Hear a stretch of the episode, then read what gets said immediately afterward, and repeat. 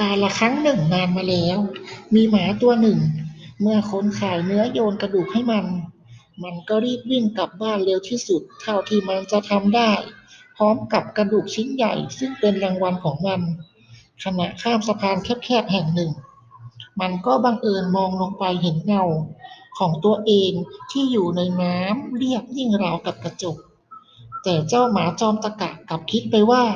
มันเห็นหมาอีกตัวหนึ่งจริงๆ อีกตัวกำลังคาบกระดูกที่ชิ้นใหญ่กว่าของมันมาก หากมันหยุดคิดสักนิดหนึ่ง ก็คงจะรู้ดีกว่านี้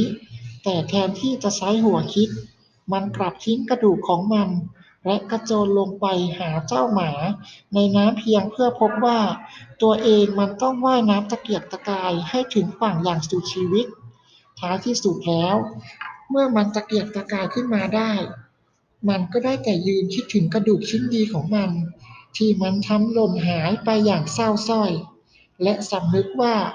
มันช่างเป็นหมาที่โง่เง่าอะไรเช่นนี้